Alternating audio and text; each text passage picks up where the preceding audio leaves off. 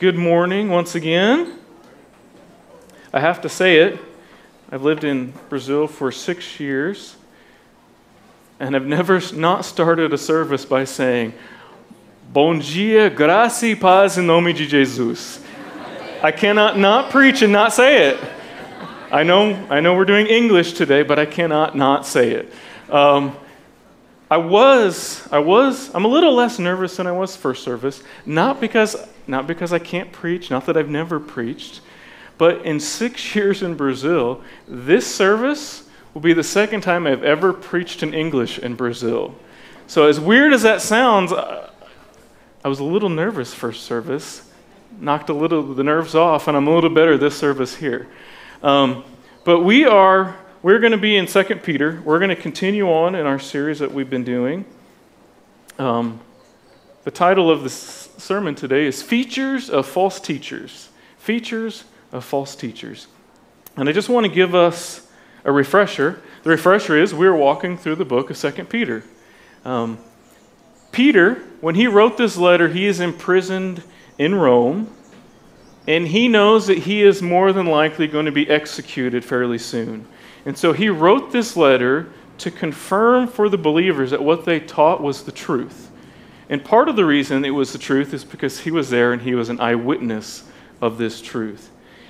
At the same time, apparently, there were some false teachers that were suggesting that since Jesus had not yet returned, he wasn't going to. And so, because of that, we're going to look at that today. We're going to read through today, what we're going to read through today looks at how these false teachers were living. And since they believed that Jesus' return could not be expected at all, that means they no longer had a fear of future judgment. And so, what that meant for them is they could live however they pleased. They could do whatever they want, whenever they wanted, and there would be no consequence and we will see that their lifestyle was severely immoral and leaned heavily into debauchery. And so we heard from the book of Jude earlier, and we did that because the book of Jude and 2 Peter chapter 2 have a lot of parallels, a lot of parallels in language and also in subject matter. There is more than likely, more than likely, 2 Peter was dependent on Jude for writing, or Jude was dependent on 2 Peter for writing, or the third option is there was a whole other text that both 2 Peter and Jude were based on. E- either way it happened, it, it doesn't matter because what it tells us is it affirms for us that the Bible maintains its consistency. The Bible maintains its reliability. The Bible can be trusted. So today we're going to read through some verses from 2 Peter chapter 2 we're going to look at what is going on. What is Peter specifically writing about to these, these hearers that received his initial letter? And then we're going to look at now what do we do with this? How do we apply this to our lives today? So, just to help with the reading, I'm going to actually start in verse 9. So, I'm going to read 2 Peter chapter 2, a little bit into verse 9 through verse 16. It says this Then the Lord knows how to rescue godly men from trials, and to hold the unrighteous for the day of judgment, while continuing their punishment. This is especially true of those who follow the corrupt desire of the sinful nature and despise authority. Bold and arrogant, these men are not afraid to slander celestial beings. Yet, even angels, although they are stronger and more powerful, do not bring slanderous accusations against such beings in the presence of the Lord. But these men blaspheme in matters they do not understand. They are like brute beasts, creatures of instinct, born only to be caught and destroyed. And like beasts, they too will perish. Verse 13 They will be paid back with harm for the harm they have done. Their idea of pleasure is to carouse in broad daylight they are blots and blemishes, reveling in their pleasures while they feast with you. With eyes full of adultery, they never stop sinning. They seduce the unstable. They are experts in greed, an accursed brood. They have left the straight way and wandered off to follow the way of Balaam, son of Beor, who loved the wages of wickedness. But he was rebuked for his wrongdoing by a donkey, a beast without speech, who spoke with a man's voice and restrained the prophet's madness. So before we continue, let, let me pray for us. Heavenly Father, thank you for this morning. I thank you for the opportunity that we have to gather together as the family of God. That we can look at your word, we can look at your truth, and we pray that you would open our minds, open our hearts to receive the truth of your word, Lord, that it would penetrate us, and that we would then turn around and live this out for others to see. Be with us in these moments. Pray that your words would be spoken. And I pray all of this in your Son's precious and holy name. Amen. So we're going to walk through this set of scriptures this morning. And I want you guys to take note of three things that are typical, or at least were typical, of these false teachers. And these false teachers, remember, are practicing depravity, a type of moral wickedness, while at the same time trying to say they were confessing followers of Christ. And so this section of verses is actually a detailed account of what Peter writes in the first part of verse 10. In verse 10, he talks about those who follow corrupt desires of the flesh and despise authority. I don't know about you guys, but sometimes when I, I read something or I watch the news or I hear a story, they, they'll get to a part and then they just kind of stop and they leave it like a cliffhanger. And you think, well, what did they do? What happened? What's next? Now what? Or um, if you are married, uh, maybe some of you men can relate to me. If you're not married, guys, this is something you might have to look forward to one day.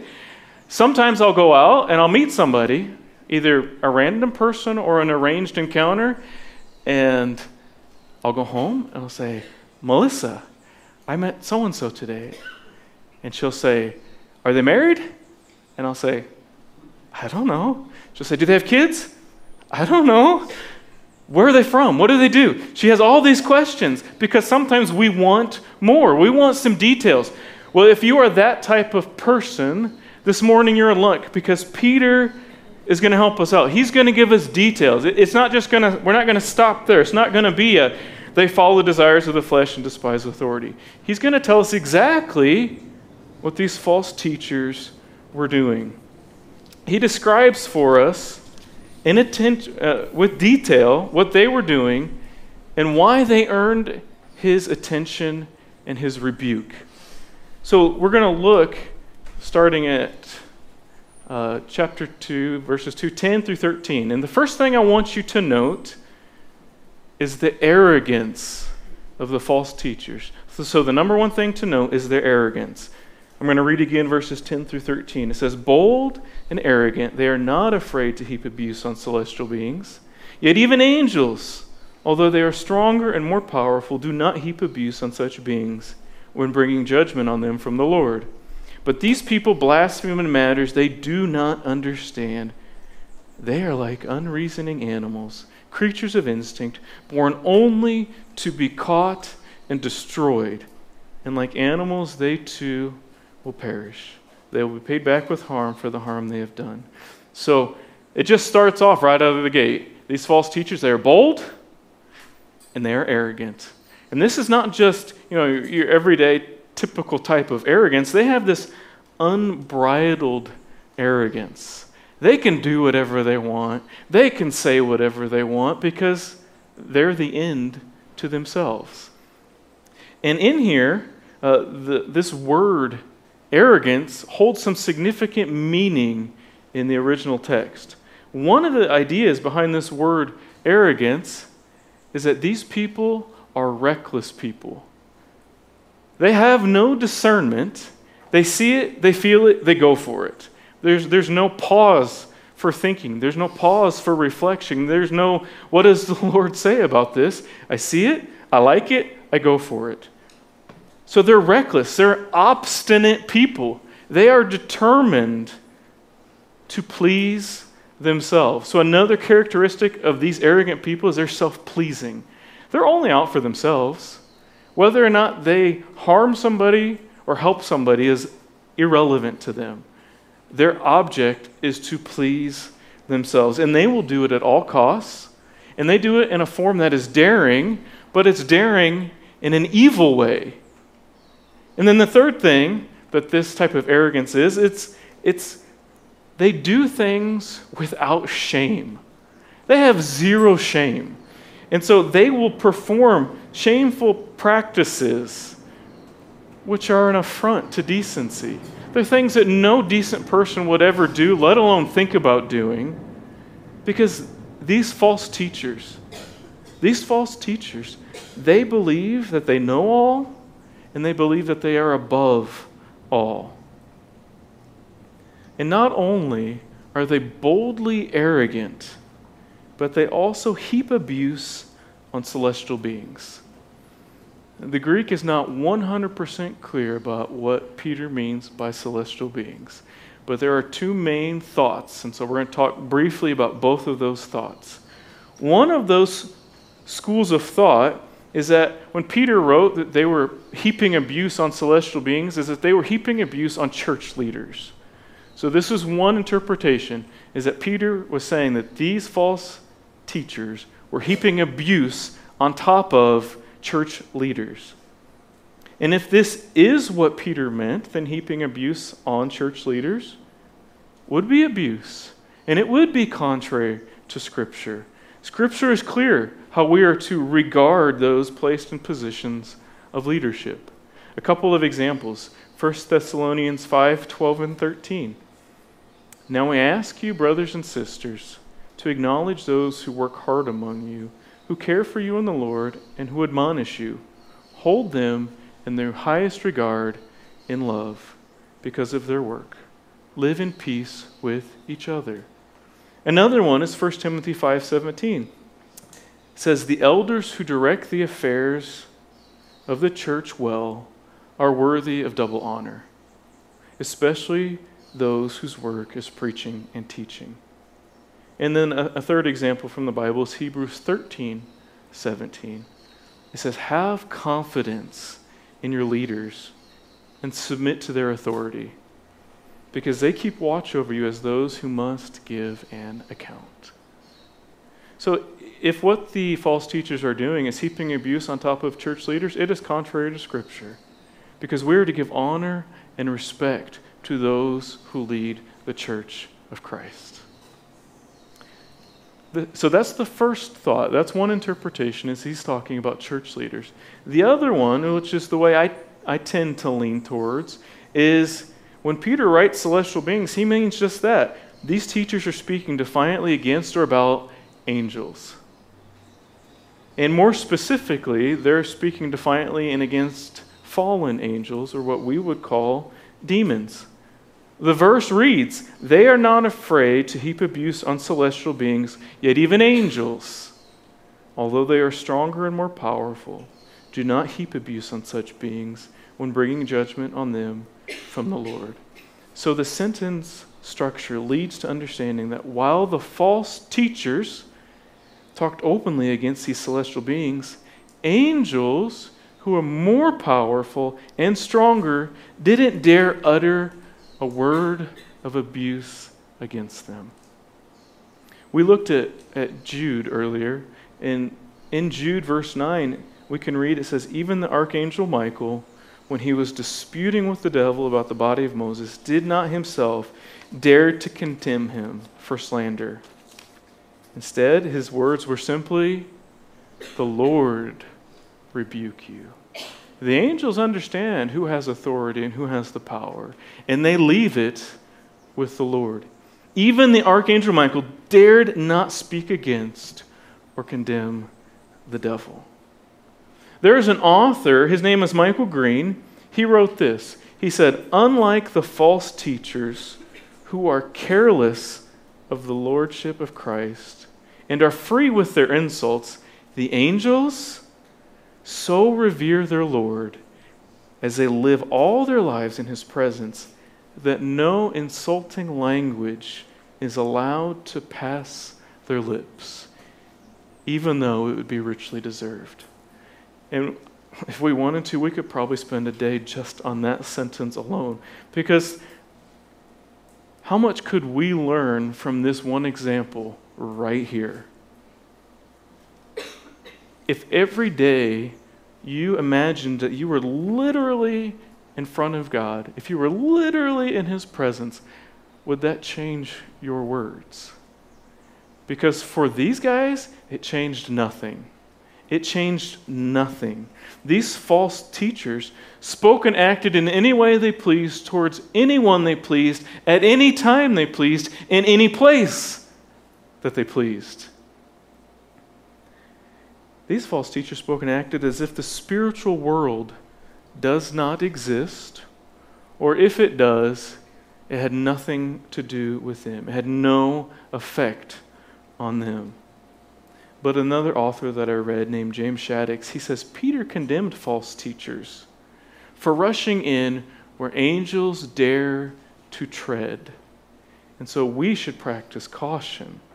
And we should exercise some form of righteous restraint when it comes to how we talk about others and how we talk about the spiritual world. Because there is a spiritual world. And we would do well to remember and to pray to the Lord that He would protect us against evil, demonic forces.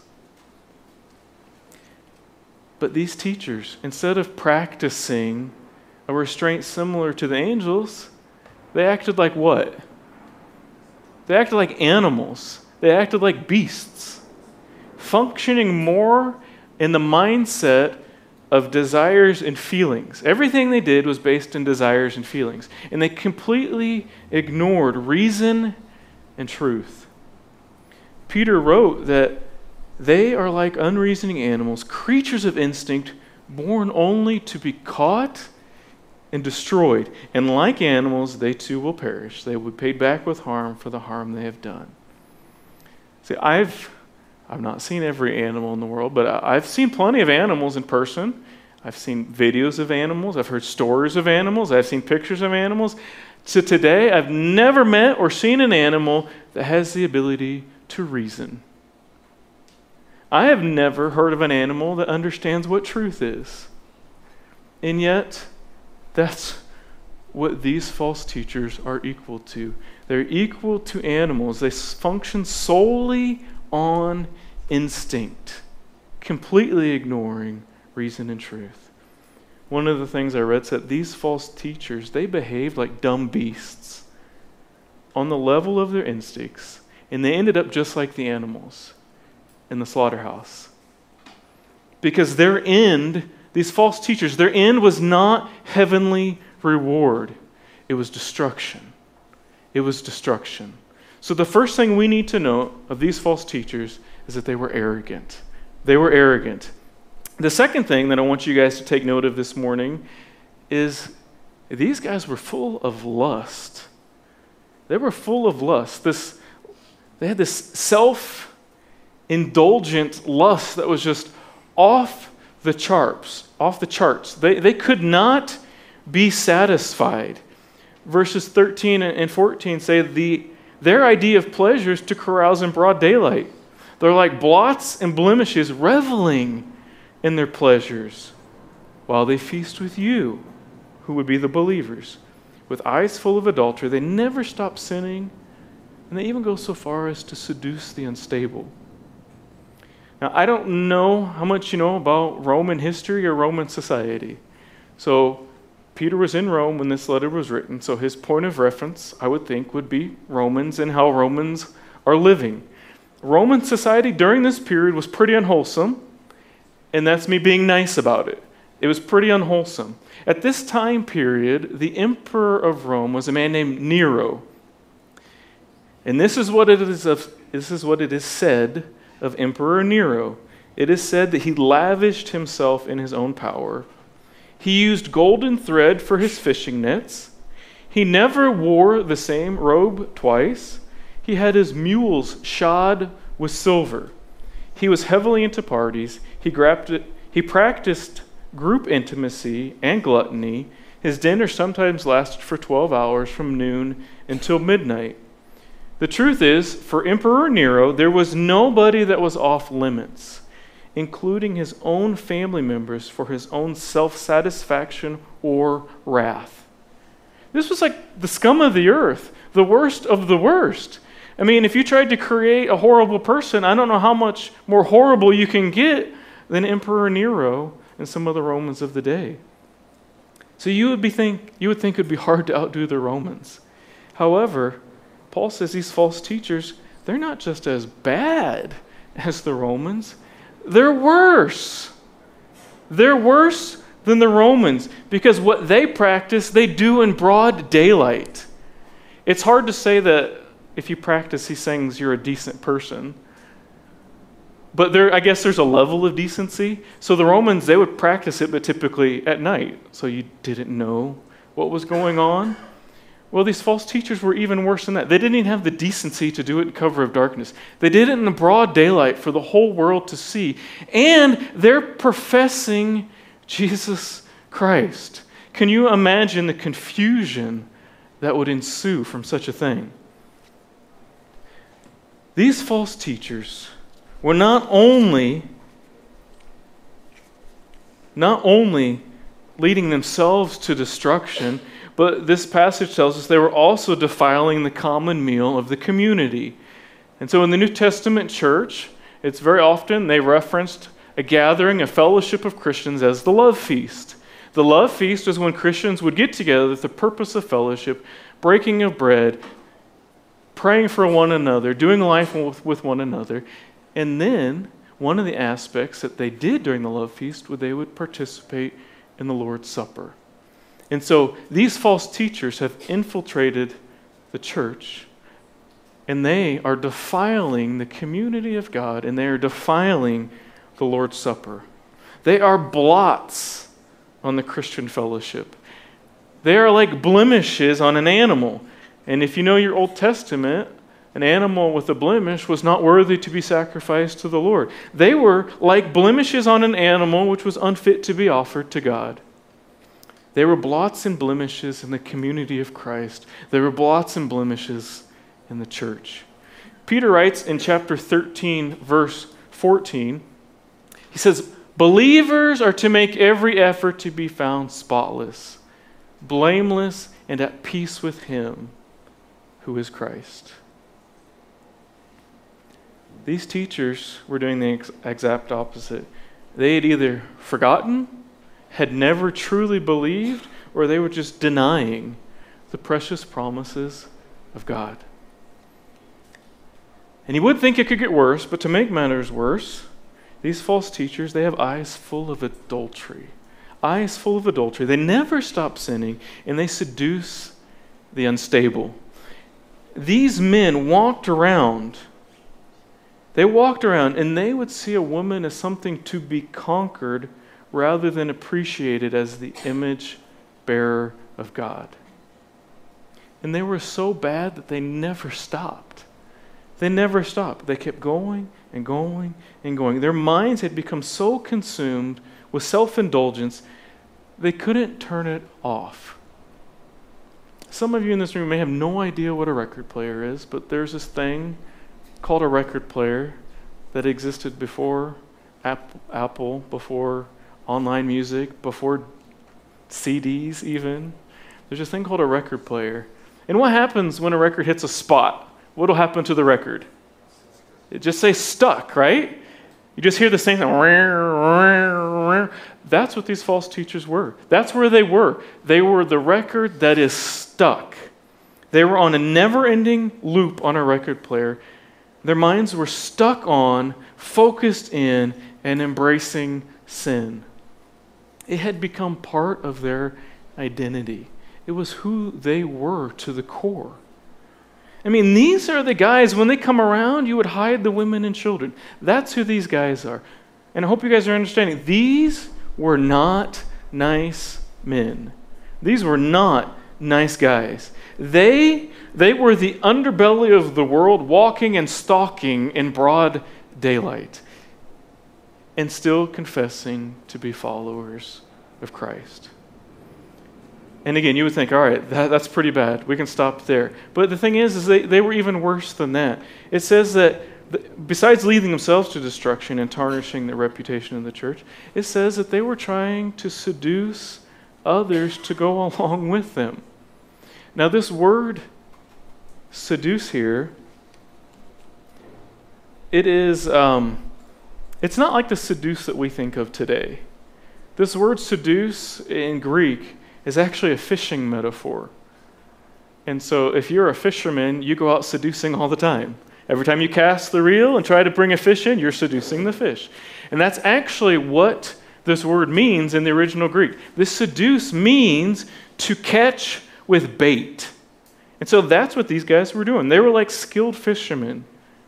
They were trying to lure in unsuspecting people who were not firm in their faith, who had not firmly rooted themselves enough in Christ, or perhaps they just faltered in their identity in Christ. So these false teachers, they were a special, special breed. And unfortunately, they are still among us today. So the first thing that we need to note is the arrogance of these false teachers. The second thing we need to know is their lust. The third thing that we need to know is their greed.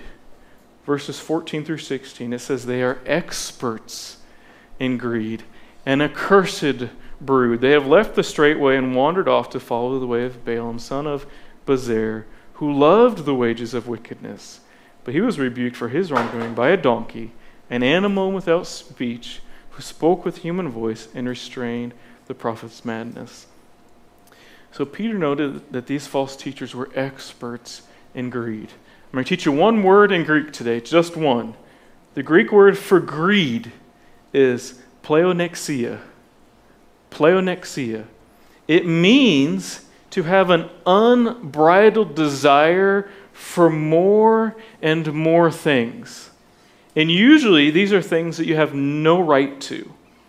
They are things you have no need of. Or sometimes it's the, the it's the uh, desire to have things which no one has the right to even desire let alone have. That was a mouthful right there. It's the desire to have things which no one even has the right to desire, let alone have. In most contexts, it's about money. In other contexts, it's about illicit or unnatural intimacy.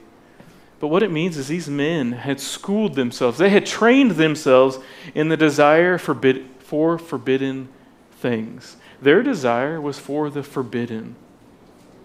The NIV, it says that they were experts in greed. A better way to understand this is that they had their hearts trained in greed. Their hearts were trained in greed. The word trained is a little bit better because the word trained in, in English means that's what, how we get the word gymnasium. And that's the word that is used in the Greek here. So, this word train is where we get the word gymnasium. So, what it means is these men worked out for this. They devoted time and energy developing muscles of greed. They had trained themselves in the unbridled desire for more and more and more of the forbidden. Their greed was such that it was one of the driving forces behind everything that they did everything that they did. And Peter gives a response, and it's a rather pointed response. He says, An accursed brood. What he is saying is, God's curse upon you. God's curse upon you. It's the only response to give. God's curse upon you. And then Peter moves in to compare the greed of these false teachers to the Old Testament character Balaam. And I'm not going to recant the whole story of Balaam. Um, he was this unique, weird combination of prophet and fortune teller that sometimes received payments as a, a type of a freelance prophet. Um, he was more than willing to give a blessing or a curse if you just had the right amount of money to give to him. And so you can read his story in Numbers chapter 22 through 24. But the long and the short of it is Balaam was asked to curse the Israelites by the king of Moab, but he, he refused. It wasn't necessarily that he wanted to refuse, but God gave him very explicit and clear directions that he was not to curse the Israelites. Instead, he was actually to bless them. But later, Balaam uses his knowledge of Israel to counsel some of Israel's enemies to use seduction in order to compromise God's people. If you look in Revelation chapter 2, verse 14, John references Balaam. He says, Nevertheless, I have a few things against you. There are some among you who hold to the teaching of Balaam, who taught Balak, the king, to entice the Israelites to sin, so that they ate food sacrificed to idols and committed sexual immorality. This is what the false teachers are. This is what Peter is saying. Just like Balaam followed the wrong path, the false teachers are following the wrong path. Because the point, the point of this section is that these false teachers have deliberately left the straight path and instead chose to follow the path of destruction. We need, we need to remember that we must always follow God's word over whatever irrational or deceiving words others might give who only speak for their own gain. I'm not going to I'm going to list all the, the prosperity people out there, and there's other forms of it. If you're connected to church at all, you understand that these false teachers are out there. They're out there seeking not for the betterment of others, not for others to come to saving knowledge to Christ. They're out there to gain for themselves and for themselves only. And you know what? These three things arrogance, lust, and um, what's my third point? Oh, see, you're listening. Arrogance, lust, and greed. It wasn't that I forgot all of a sudden. You guys are listening. Arrogance, lust, and greed. The thing about these three things, every one of us is susceptible to each and every one of them. Don't any one of us think for a moment that we're above any of these things. Every single one of us is susceptible to each and every one of these things. You know why? Because it is so much easier to serve ourselves than to serve a, risen Lord. It is so much easier to focus on how I feel and what makes me feel good. I mean, look, you think this text does not apply? Look at the world around us today. It is so much easier to say, I want what makes me feel good. So none of us should for a moment ever think that we are susceptible from any of these three things. Because it is so much easier to live for self than to live for Christ. But Matthew chapter 17, verses 13 and 14 say this Enter through the narrow gate, for wide is the gate and broad is the road that leads to destruction, and many enter through it.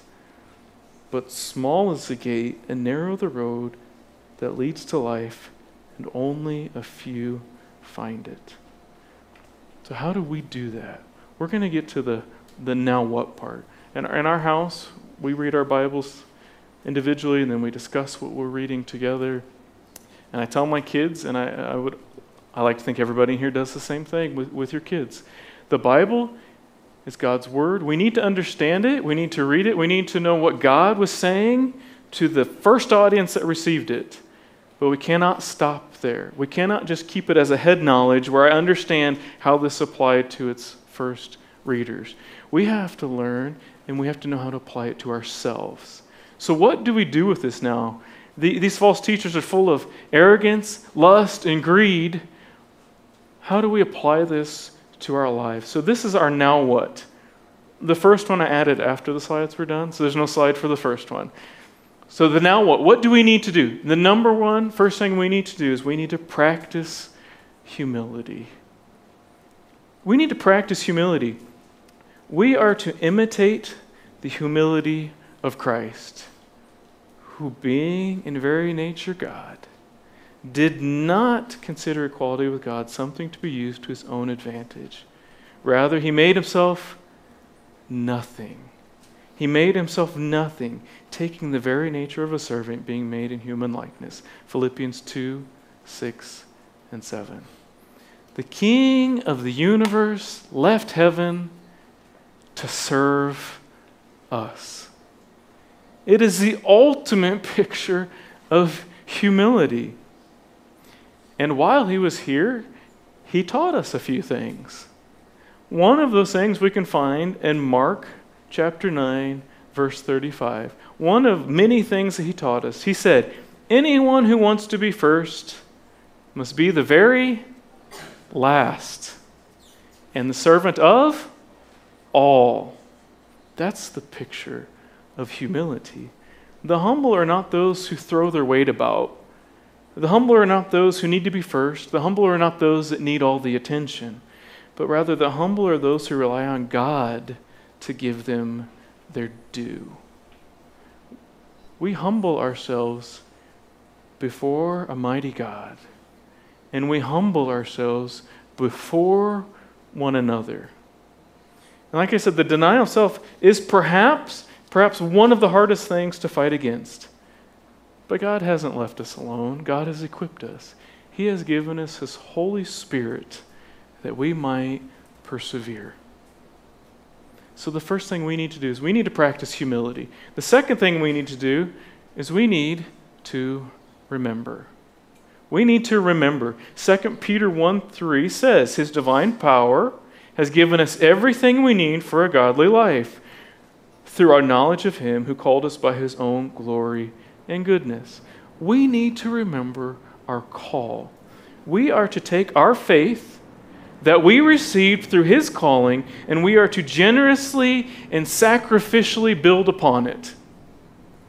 And what do we build upon our faith? Pastor Thomas every week has been asking, what do we build upon our faith? Chapter 1, 2 Peter. We build upon our faith what? Goodness, knowledge, self control, perseverance, godliness, mutual affection, and love. And why do we do this? Why do we build upon our faith? Because we're assured salvation as we progressively grow in Christ's likeness and in the influence of his character to the culture around us. So we need to remember. I have three things that we need to remember. Number one, we need to remember God's promises. I did not count them, I would never have gotten to the end, but it is estimated that in the Bible, there are between seven and 8,000 promises made. Between seven and 8,000 promises made. I was kidding with first service, but we Calvary practices reading through Revelation on January 1st. December 31st, we could read through and find all the promises of God together. It might take more than, than a day, though. But it's estimated that there are seven to 8,000 promises made in the Bible. And we're not, I don't have the time to recant all of them to you. I just want to share three. Three promises that you can cling to today. The first one is God is always good. God is good all the time, all the time. God is good. You can trust in that promise. God is always good. Another promise that you can cling to is God is always faithful. God will do exactly what He said He would do, and He will see it to fulfillment.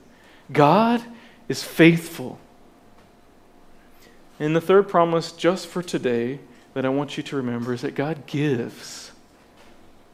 And I'm not talking finances. God gives. God gives wisdom. God gives courage. God gives strength. God gives. He provides in ways so that you never have to feel alone. Because in Christ, you are never alone. God gives.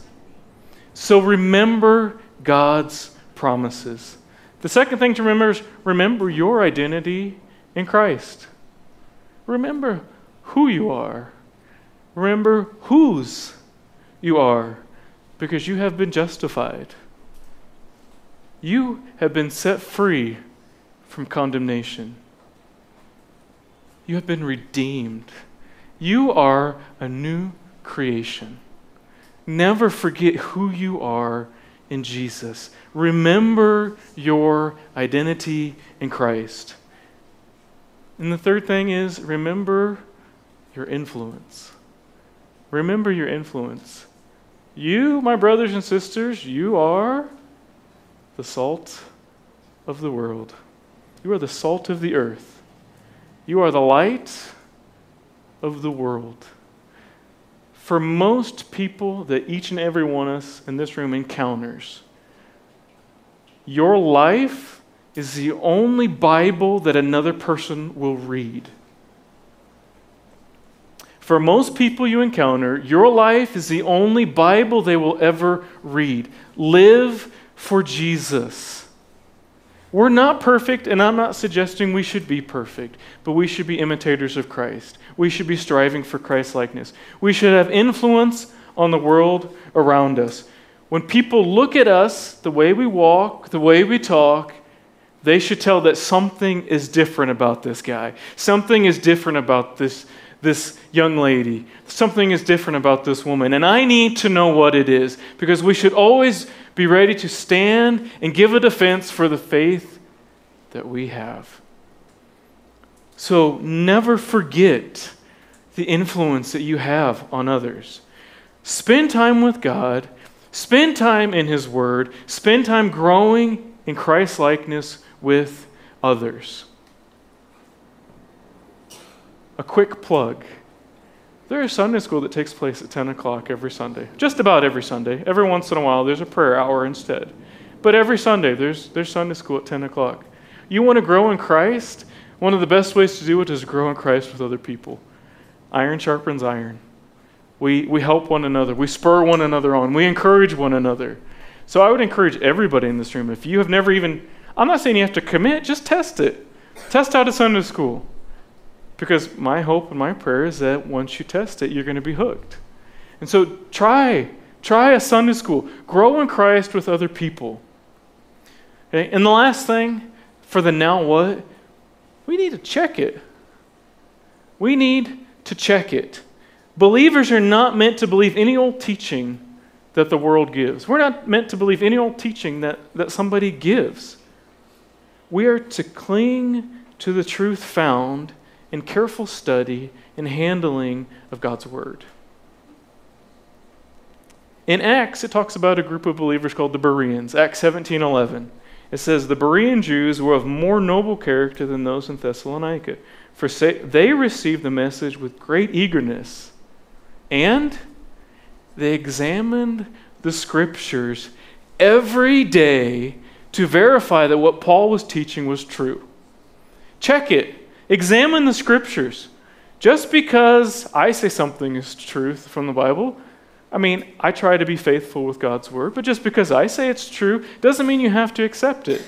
If Pastor Thomas is up here preaching, just because he something, says something is true doesn't mean you have to accept it, but what you do need to do is go consult God's word and see if what was said is true.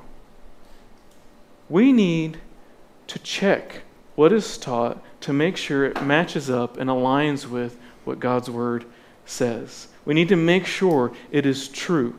I mean, these believers were verifying Paul, the Apostle Paul. They were verifying his teaching, and they, it says that they did it every day. Every day they were checking his teaching to make sure that what he was saying was true to God's word. A false teacher, a false teacher will always be caught always be caught if you use the Bible as the standard by which gospel truth is taught. You want to catch a false teacher? Use the Bible as the standard for truth. And then the other thing under check is test everything. Test everything. 1 Thessalonians 5 20 to 22 says, Do not treat prophecies with contempt, but test them all. And then just hold on to what's good and reject every kind of evil. We should not take all claims at more than face value. We should test them. And then we hold true, true. We hold to what is true and we hold to what is good. Test everything, hold fast only to what is true and only to what is good.